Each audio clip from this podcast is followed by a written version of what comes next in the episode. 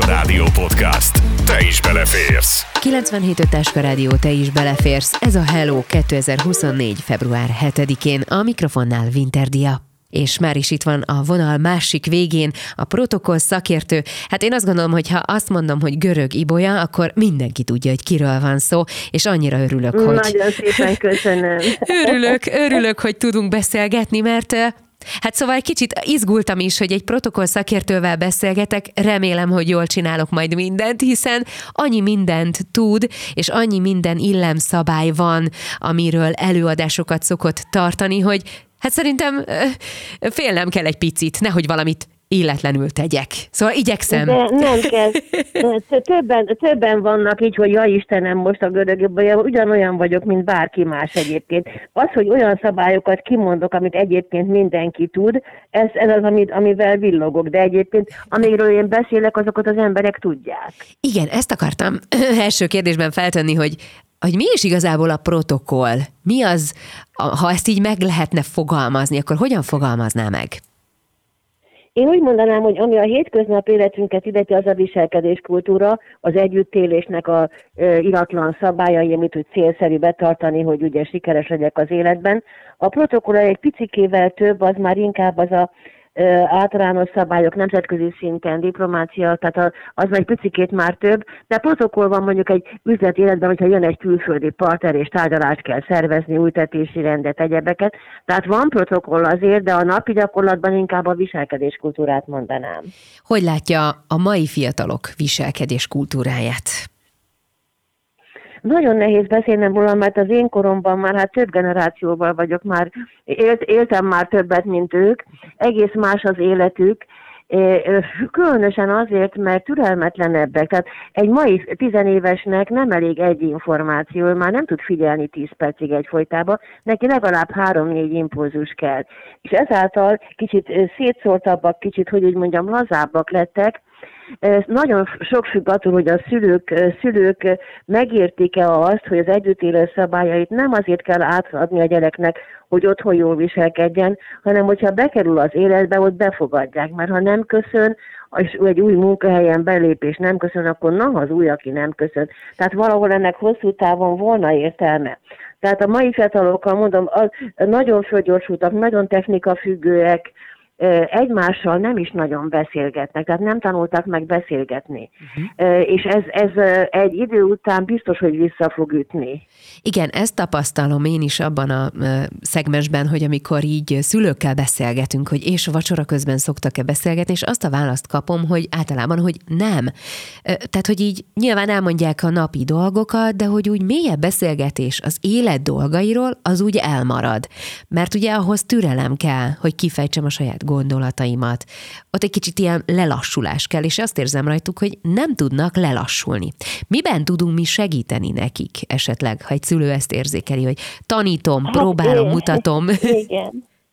Igen, a szülőnek tulajdonképpen kutya kötelesség, hogy a gyerek, gyereket ezekre ránevelje, tehát nem az, hogy mi volt az iskolában, hanem kifejtő kérdéseket, hogy na és a Bélával találkoztál, vagy mit mondott a tanítónéni. Tehát valahogy olyan kérdéseket föltenni a gyereknek, ami a gyereket érdekli, és mondatokkal tud válaszolni, tehát nem csak igen-nem hanem kifejtő kérdésekkel, és ezt már a szülő generációja se nagyon tanulta meg. Tehát és akkor én vagy nekem meg, ez a maximum beszélgetés. Tehát meg kéne tanulni újra, és ehhez nagyon jó lenne, hogyha nagyon gyors információ áramlat az SMS-ek, messengerek, interneten, pikpak, filmodatok helyett mondjuk könyvet olvasnának, mert abból legalább szókincsük lenne. Igen. Jaj, nagyon köszönöm az üzenetet. Remélem, hogy mindenki kódolja, veszi és dekódolja is. Jó, hát a hétköznapi életben is nagyon sok illemszabály van, amiről megfeledkezünk. Mit tapasztal, melyek azok, amelyeknél, tehát egy előadás során, ha elmondja, hogy ugye ezek ilyen alapszabályok, és így látja a szemekben ezt az aha érzés, hogy tényleg. Melyek ezek? Hát ez a, hogy a, aki belép, köszön. Uh-huh. Tehát belépek egy liftbe, akkor köszönök. Belépek egy boltba, köszönök. És egybe jön a válasz, hogy és ha nem fogadják a köszönésemet, akkor újra köszönök. Uh-huh. Még egyszer. Igen. Nem adom föl. Igen. Vagy egy munkahelyen is, hogyha elmegy mellettem a főnök, és nem fogadja a köszönésemet, akkor húszszor ráköszönök, hogy egyszer majd csak fogadja, rá kell tanítani.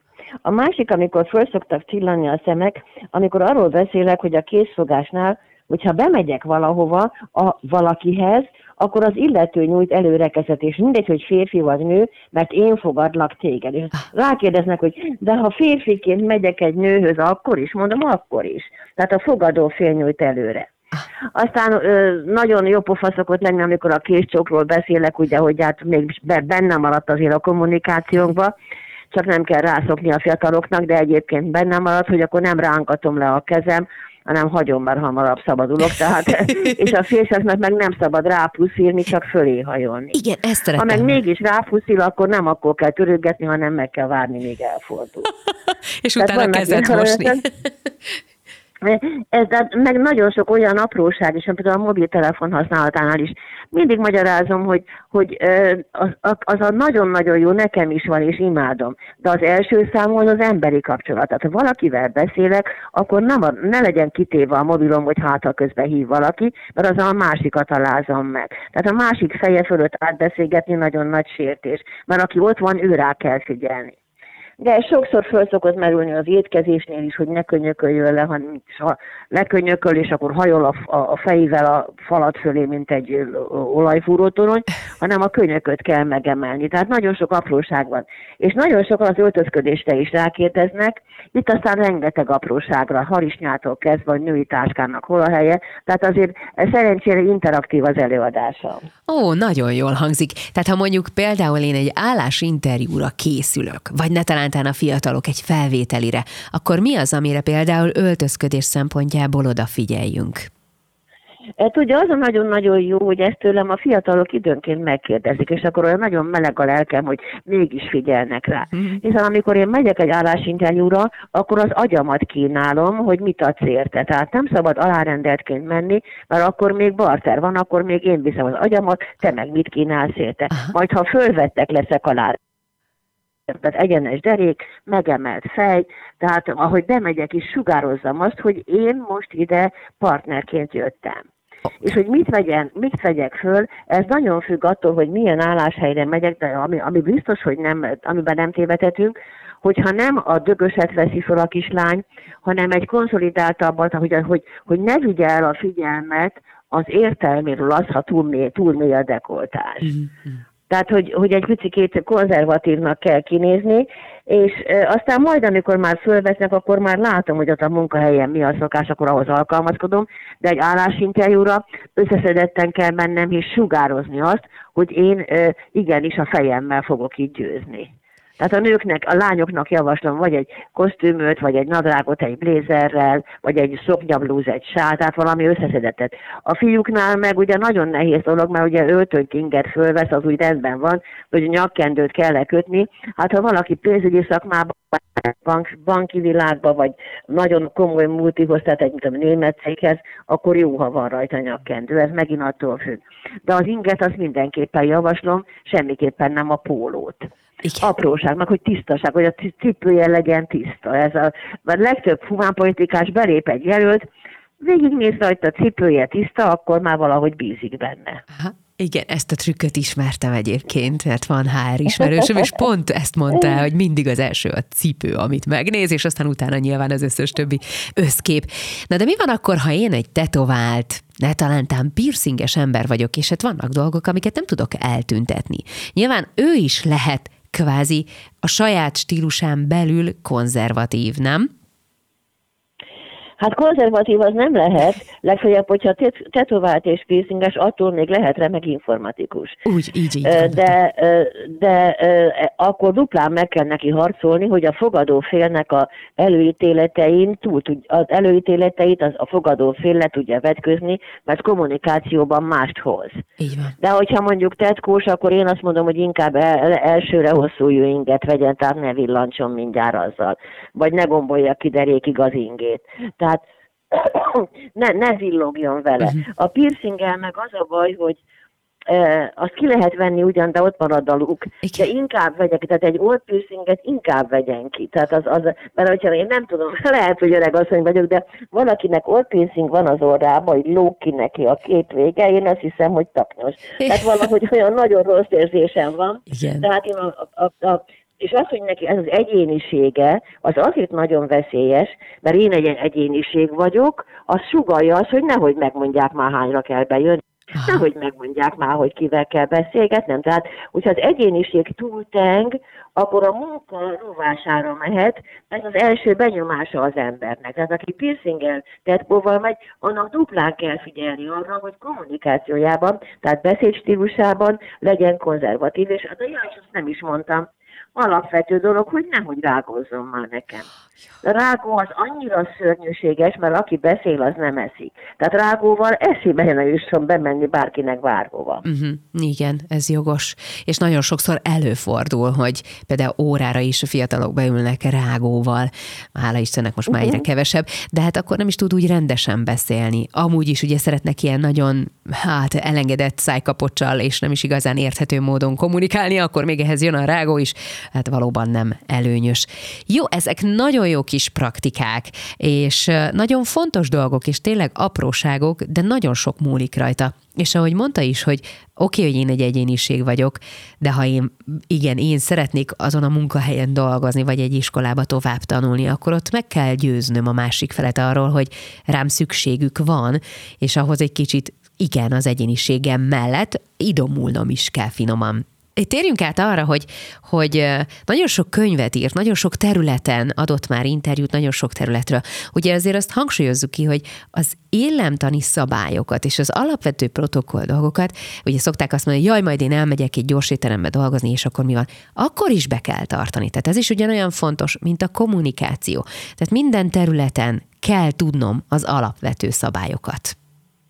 Hát feltétlenül, és ez ma az őskor óta így van. Tehát egymás, egy, együttélés szabályokat minden kultúra kialakítja magának, hogy azon belül hogy kell kommunikálni, és ha valaki nem tartja be ezeket a társadalmi kapcsolatoknak a szabályait, akkor ráfogják, hogy bunkó, neveletlen, és leír, leírják. Uh-huh. Tehát minden egyes, persze népcsoportonként változnak ezek a szabályok, de alapvetően a mi kultúránkban ezek olyan nagyon mélyen gyökereznek. Hát az is tudja, hogyha valaki bunkó, aki bunkó. Tehát, hogyha itt tudom, egy kocsmában valaki leköpő a magot, akkor a másik mondja, hogy nézd már, milyen neveletlen, milyen bunkó. Tehát az is észreveszi a viselkedési hibákat, aki egyébként maga is hibázik. Tehát ezért kell nagyon tudni, hogy a hitelességem szempontjából, akármilyen beosztásban is dolgozom, azt a szerepet akkor csinálom hitelesen, hogyha az attól elvált szabályokat betartom. Szuper. A következő előadás, amit itt Székesfehérváron is tartani fog, a hétköznapi és üzleti protokoll témájában mozog. Mi várható az előadáson? Nyilván nem kérem, hogy mindent mondjon el, de hogy milyen területeket fognak érinteni? Hát amikor a szervezővel, Pákozdi Mónikával először beszéltünk, azt akartuk, hogy inkább ilyen közszereplős, tehát most nem politikus, hanem olyan, aki cégvezető, ilyen szinten próbáltunk gondolkodni, aztán rájöttünk, hogy jobb ezt kiterjeszteni. Tehát lesz, lesz arról is szó, hogy egy elnökségben hogy kell viselni, viselkedni, egy beszédet hogy kell tartani, ha valaki narrátor egy rendezvényen, akkor hogy viselkedjen. Erről is lesz ugyan szó, de lesz a hétköznapi kapcsolatainkat, tehát a készfogást, a köszönés, készfogás, tegezés, magázás, megszólítás, ajtónál kit kell előre engedni, folyosón hogy kell kísérni valakit. Innen innentől kezdve egészen a költözködésen keresztül nagyon sok mindenről lesz szó. Ú, ezt tetszik. Megkérdezhetem, hogy a készfogásnál milyen, mi, melyek azok a szabályok, amire oda kell figyelni, mert ez nagyon-nagyon sarkalatos kérdés. Igen. Tehát, hogy azt mondtam már, hogy ha megyek valahova, akkor a fogadófél nyújt előre, minden, mindegy, hogy férfi vagy nő. Uh-huh. De egyébként meg, ha csak találkozunk, akkor a férfi mutatkozik be, és a nő nyújt kezet. Tehát egy férfi ne kezdje kéznyújtással a nő felé, hanem nézzen rá, köszönje, mutatkozzon be, és majd a nő nyújt előre kezet. Asztalon keresztül nem illik, asztalon keresztül doktortál fogadom, nagyon mély alárendeltség. És ha valaki fejét lehajtva csak úgy átnyújtja a kezét, mondjuk egy ilyen főorvos, teszem azt, vagy mit tudom én, nagy ember, és én azt elfogadom, akkor engedtem, hogy megalázzon. Ilyenkor 5 centivel az ő karjával az én karomat párhuzamosan nyújtom, és akkor ő keresgél, hogy hol, vagy, hol van az a kéz, és fölnéz, és akkor már megvan a kapcsolat. Hmm. Érdekes ez a Meg nagyon rossz a, a, a készfogásnak a minősége, ugye kis puha, ilyen kis Igen. alacsony a vérnyomásom, szóval az olyan, olyan mint egy jó. hal lenne, nem? Tehát olyan igen, érzése. Igen, olyan kis bizonytalan. Igen. És ami még a férfiaknak utóbbi időben észrevettem, hogy a készfogásnál a mutató ujjukat nem zárják le a középső ujjuk mellé, hanem a mutató ujjukkal úgy benyúlnak a csuklóba. Oh. Egyszer egy férfi fogott velem, és mondtam, hogy ehhez én mamragaszom vagyok. Tehát nem szabad átmenni a csuklón, hanem a csukló előtt le kell zárni. Igen, mert az már átlép egy határ tulajdonképpen. Így van, így van. Nagyon Vagy például nagyon szokás azon, hogy a ben van tíz férfi, 11 bejön, és akkor mindenkivel, me- azok már ott ülnek, ő meg megy körbe mindenkihez kezet fogni, és akkor most álljak föl, ne álljak, minden baj van. Nem kell, rá kell nézni, és köszönni kell, és akkor már nem kell a készfogás. Aha, tehát ha valaki például késik, hát, hát az nem illik, de ha késik, Jaj, nagyon, jaj, jaj, nem. nem szabad, ugye? Nincs ez a gyorsan Bizony nem. lepacsizok mindenkivel, tehát az borzasztó, megszakítja, az már kell. elkezdett menetet. Akkor, ha már valaki elkésett, akkor fű alatt csak úgy sutyogjon, beüljön le, nem kell elnézést kérni meg semmit, hogy ne zavarjon még jobban. Hmm. És a másik, hogy a késés nem tudom megbocsátani, időben kell indulni. És hogyha valami közben jön, akkor meg telefonálni kell, hogy késni fog. De a késés az, hogy én, én, milyen vagyok, én mindig kések, hát ne legyen olyan, induljon el időbe. Igen, egyszer olvastam egy ilyen nagyon bölcs mondatot, hogy ne vesztegessük mások idejét, mindenkinek fontos. És hogy Pontosan. ezzel megsértem, Pontosan. elveszem az idejét, igen. Jó, és És ami, a nő késhet. Igen. Miért? Időben kell indulni. Szakítani kell azzal a pasival, oda még szakít a szemmenté, haza kész van. Tehát nem kell várakoztatni. A várakoztatás az mindig a gyenge embernek az érve. Azt a mindenit. Jó, én mondjuk szoktam késni, de már egész jó vagyok benne. Szóval én is megtanultam azt, hogy időben kell elkezdeni készülődni, és most már szembenézek azzal, hogy én ilyen kacsa típus vagyok, így hívnak az ismerőseim, hogy még visszafutok megnézni, hogy kihúztam-e a hajvasalómat, stb. és ugye ezt rászámolom, ezt a plusz időt, és így már jó vagyok, így már nem kések. De hát valóban az Igen. embernek a hibáiból tanulni kell, és ezekkel szembe is kell tudni nézni, ez nem mindenkinek sikerül sajnos. Tehát fejlődünk, ezért olyan szuper az ember, hogy képes dolgokat megváltoztatni, és önmagán is. A készfogásnál még egy dolog van, ugye közben, ha bemutatkozunk. Én őszinte leszek, nagyon sokat kellett gyakorolnom azt, hogy egyrészt a saját nevemet nyilván tudom, és kimondjam jól, de közben figyeljek a másikra, hogy az ő nevét meg tudjam jegyezni. Erre hogy figyeljünk jobban oda? Nagyon, azt mondja, a, a, a, társ, a társasági szabály az az, hogy a, a, aki odalép, az mutatkozik be. Uh-huh. Addig a másik hallgat. Oké. És amikor kimondta a nevét, akkor mondja utána a sajátját. Okés. És nem az... kell egyszerre mondani. Persze. É- Egyébként, ha nem értem a nevét, akkor elnézést kérek, én görögi bolyát mondtam megismételni, és akkor újra megkérdezem. Ah, jó, ez lett volna, hogy meg lehet-e kérdezni, hogy elnézést még egyszer elmondaná, mert hogy volt már ilyen. De azzal kezdem, hogy elnézést, én görögi bolyát mondtam, tehát azzal kezdem, hogy én, hogyha én hibáztam volna, tehát nem a másikat szégyenítem meg. Értem. Jó, jó, jó, jó. Hát, mert ez egy És nagyon fontos. Meg, nálunk Magyarországon az a Szabó Gáborné vagyok, akit nem tudok utána hogy szólítani. Ja, Az igen. Az, hogy Szabó Gáborné vagyok, Aha. hogy szabad szólítanom Erzsébet. Köszönöm Erzsébet, én görögi bolya vagyok. Hát ezt elsőre tisztázom, a nőket nem lehet másképp megszólítani, csak keresztnéven. Hát így van, így van, ez tényleg fontos. Jó. Aztán megyünk tovább, ugye beléptünk valahová, helyet foglalunk. Mi van a, a, a testtartásunkkal? Ugye az is egy, az is sok mindent jelez, ugye tudjuk kommunikáció szempontból is, keresztbetett láb, stb. Hogy illik a hölgyeknek például ülni? E, ezt A testbeszédről külön beszélek az előadásomban, uh-huh. ez a á- állni, ülni, tehát azért az egy, nem, nem alaposan, de egy-két trükköt mindig elmondok, hogy soha nem szabad nagyon mély fotelbe leülni, mert akkor a térdem följebb van, mint a fenekem, és az borzasztó látvány. És ha mégis ilyen süppedősbe kell ülni, akkor a karfán ülök le, hogy a karfa segítségével a hátamat tudjam egyenesen tartani, és a lényeg az egyenes derék. Tehát soha nem szabad például hátra dőlni egy fotelbe, mondjuk egy állásinterjún, mert akkor leesik a gravitáció, mert az egész arca úgy lecsúszik, és mindjárt el is alszik. Tehát be kell tenni a feneket a hajlatig, és egyenes derékkal kell ülni. A lábtartásnál meg a nőknél a zárt térdel jobbra-balra az a legbiztonságosabb, mert ha fölrakja, mert fölrakjuk, akkor nagyon szorosan a másik mellé kell szorítani, mert ha kívül van a láb, lábrázás cipőkibe, az már női szexuális felhívásnak számít. Pá, aha, Okay. oké. Hát ha ne rázt a lábad, kislányom, az innen van, hogy zárt térdel ülni jobbra-balra, az a legbiztonságosabb. A férfiaknál meg, ami hiba szokott lenni, az égtelen nagy terpesz. Ugye ez a oké, meg a majka, meg az őzike. A nagy terpesznél ugye a, a combnak a belső oldalát mutogatni, az a vezér hímjele. Hmm. Tehát minél nagyobb a terpesz, annál kevésbé mondok hosszú szavakat. Tehát ö, máshova rakom be. Igen, máshol van a hangsúly, értem. Igen. Jó, tehát ez is nagyon fontos.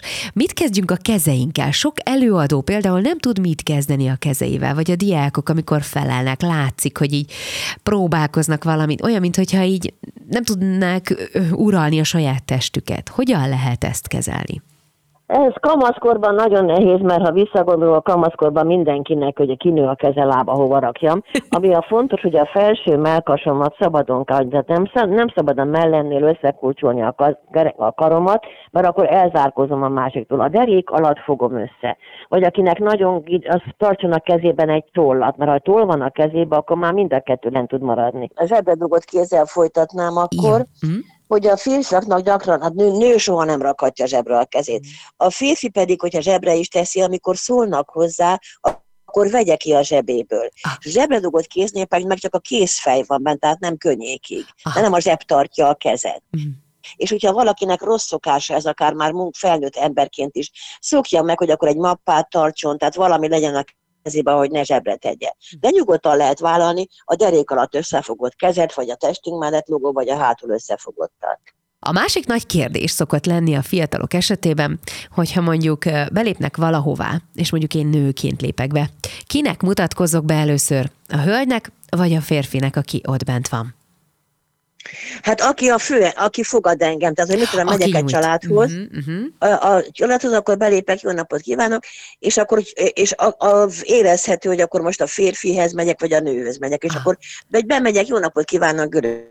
Aztán utána majd, majd nyújt valaki kezet. Tehát azt nyugodtan lehet mondani bármikor. Viszont ha viszek magammal valakit, akkor akit viszek magammal, akár férfi, akár nő, azt mutatom be annak, aki már ott van. Ah, értem. És akkor én kezdeményezek, hogy, és ha engedjék Igen. meg, hogy bemutassam. Jó. Így van. Ó, ezek nagyon fontos és tök finom szabályok, de de kellenek, és kellenek a szabályok igen, az életünkben. Egész, más, egész másképp néznek az emberre, hogyha ilyeneket úgy tud. Igen, igen. Ha már itt tartunk, Ibolya, mióta foglalkozik a protokollal? Hát a protokollal, ugye ezt tisztáztuk már, hogy ez egy igen. ilyen szervezettebb mozgás. Az 1987-ben lettem én miniszterelnöki protokollfőnök, és ott 99 márciusáig szakma szerint csináltam, Aha. és 99 őszétől tartok előadásokat. A viselkedés kultúrát, ez, ennek én meg még azt megtanultam a gyerekkorom óta, tehát a hmm. szüleim is iskolába is, tehát az úgy rám ragadt. És mindig is érdekelt, ut- utána olvastam, nézek olyan dokumentumfilmeket, hogy hogy viselkednek más kultúrákban, tehát ez nekem egy ilyen hobbim, és gyűjtöm ezek a viselkedéskultúra dolgokat szépen az agyamba. És ezért jó öregnek lenni, az ilyenkor az ember már mindent tud, sokkal több mindent tud, mm-hmm. mint fiatalabb korában. Ilyenkor szoktuk azt mondani, hogy haj, most lennék húsz éves ennyi tudással a fejemben, ugye? Tehát, hogy így a, a világot meg tudnám váltani. Jó, és ha már ott tartunk, hogy világ megváltás, ugye nyilván a protokoll például nagyon sok esetben ugye egy, mondjuk egy külpolitikai helyzetben nagyon sokat számít. És több diákunk is van, aki nemzetközi kommunikációval szeretne foglalkozni. Hát nekik alap, hogy ezeket a dolgokat tudniuk kell. Feltétlenül kell tudni, mert egy nemzetközi szinten már, és ez nem csak politikai szinten, hanem üzleti életben is. Nemzetközi szinten, ha valaki valamit nem csinál, vagy rosszul csinálja, akkor nem őt ítélik meg, hanem a magyarokat, mm. illetőleg a cégét. Aha. Tehát mit tudom én, leül egy magyar üzletember tárgyalni egy külföldivel, és ki van a nadrág meg az okni közt a lába húsa, hogy kell a lába, és akkor a külföldi csodálkozik. Akkor elmegy a folyosón egy kolléganő papucsba. Azt mondja, itt is laknak, uh-huh. és akkor már rosszul van. Tehát uh-huh. nagyon sok apróságból áll össze, hogy a céget magát hogy ítéli meg. Igen, és ugye nyilván ismernie kell a másik felet, tehát hogy náluk milyen viselkedési szokások vannak, hogy ne sértse meg. Gondolok itt egy a japán ügyfélre, igen. Így van. De pláne, hogyha én megyek ki abba az országba, akkor különösen kell figyelni. Oké, és a mostani előadásban is ugye az üzleti protokollt érintik, meg ugye a hétköznapit. A hétköznapival kapcsolatosan jutott nekem még egy dolog, elég, elég fontos dolog eszembe, hogy mi van akkor, amikor céltudatosan akarok mondjuk információt szerezni valakitől, de óvatosan kell megközelítenem az embert. Magyarán szólva nem támadhatom le azzal, hogy mondja meg azonnal az információt, amire szükségem van.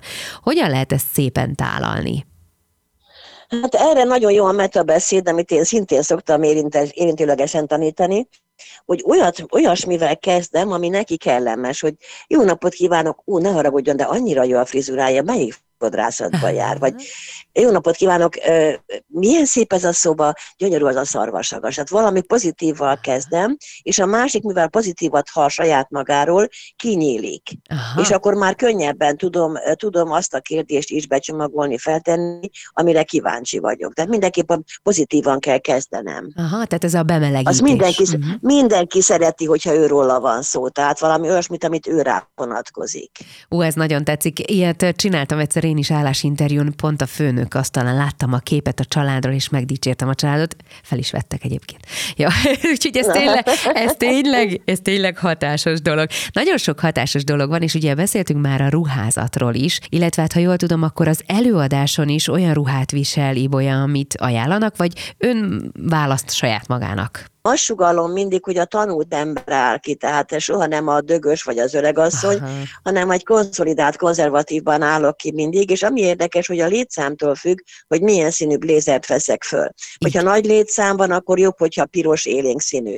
Ha kisebb közösségben, akkor lehet a sötétkek, akkor kevésbé kell, hogy, a, hogy föltűnjek ott a társaságban szoktam vetíteni képeket és a powerpointokat, és akkor vannak, van egy-két olyan ötlete, ötlet a képeimen, amit tudnak követni. Aha. Ami mondjuk elég konzervatív, de hogyha ettől kijebb megy, még mindig bejebb van. Persze, de például én most meglepődtem a piros blézeren. Ugyanis nekünk mindig azt tanították, hogy a piros, ugye, hát mivel a kicsit olyan dögösebb szín, hogy az, az ilyen taszító, mármint hogy így egy felvételre, tehát egy állásinterjúra nem menjek pirosba, mert hogy nemleges választ fogok kapni. Ez olyan érdekes. Hát ha egész, tehát a lényeg, hogy fölül lehet piros, de lent már nem. Tehát piros szoknya vagy piros nadrág már nem lehet. Mert az már sok. Aha. De a fekete, fekete nadrág, fekete top és piros blézer, az, az, azzal nincs semmi baj, azt föl lehet venni bármilyen alkalomra. Oh. Egy hosszú fekete szoknyát piros blézerrel, akár még az operában. És hát az, azt a, a, lényeg az, hogy, hogy lefel, ne, ne legyek teljesen egészében piros. Értem, jó, jó, jó. Lehet rajtam valami piros, de ne legyen egészbe piros az egész. Azt a minden. Nagyon sok apróságot fognak érinteni a hétköznapi és üzleti protokoll előadáson, én ezt már érzem.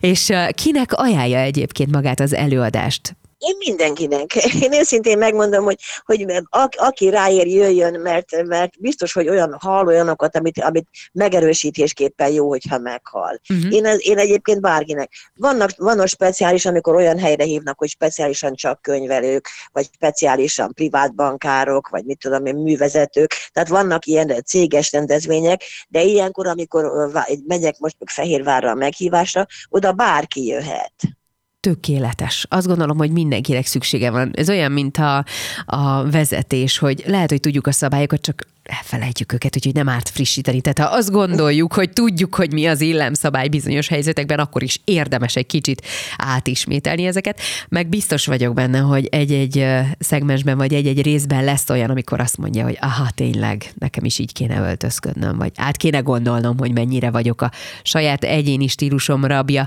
és lehet, egy picit változtatni kell. Szuper, hát Ibolya izgalmas élete van, nekem nagyon tetszik, és láttam, hogy nagyon sok könyvet is írt, amiben különböző területekről, ugye illemszabályok és a protokoll kérdéseket taglalja. Szóval azt gondolom, hogy ha valakitől, akkor Ibolyától mindent is meg lehet tanulni. Hát remélem, hogy nem bántok meg senkit azzal, amiket elmondok, mert nem, nem akarok senkit felülbírálni, meg ha valaki valamit nem tart be, a rendőr nem írja föl, csak azt akar, arra akarom tenni mindig a hangsúlyt, hogy ha betartja, akkor előnyhöz jut. Pontosan. Ez egy jó tanács. Igen. Hát valaki megfogadja, van, aki nem, aztán majd kiderül, az élet mindig igazolja önmagát. Nagyon szépen köszönöm, és sok sikert kívánok az előadáshoz. Nagyon szépen köszönöm, remélem sokan lesznek. Ha további részletekre vagytok kíváncsiak, hogy mit illik és mit nem, akkor érdemes Görögi Bolyát követni a Facebookon, vagy akár a honlapján, és ott minden információt megtaláltok, például azt is, hogy hol és mikor ad elő legközelebb érdemes, ha pedig kérdésetek lenne bármilyen illemszabályjal vagy protokollal kapcsolatban, akkor írjatok nekünk, vagy keresétek Ibolyát bátran.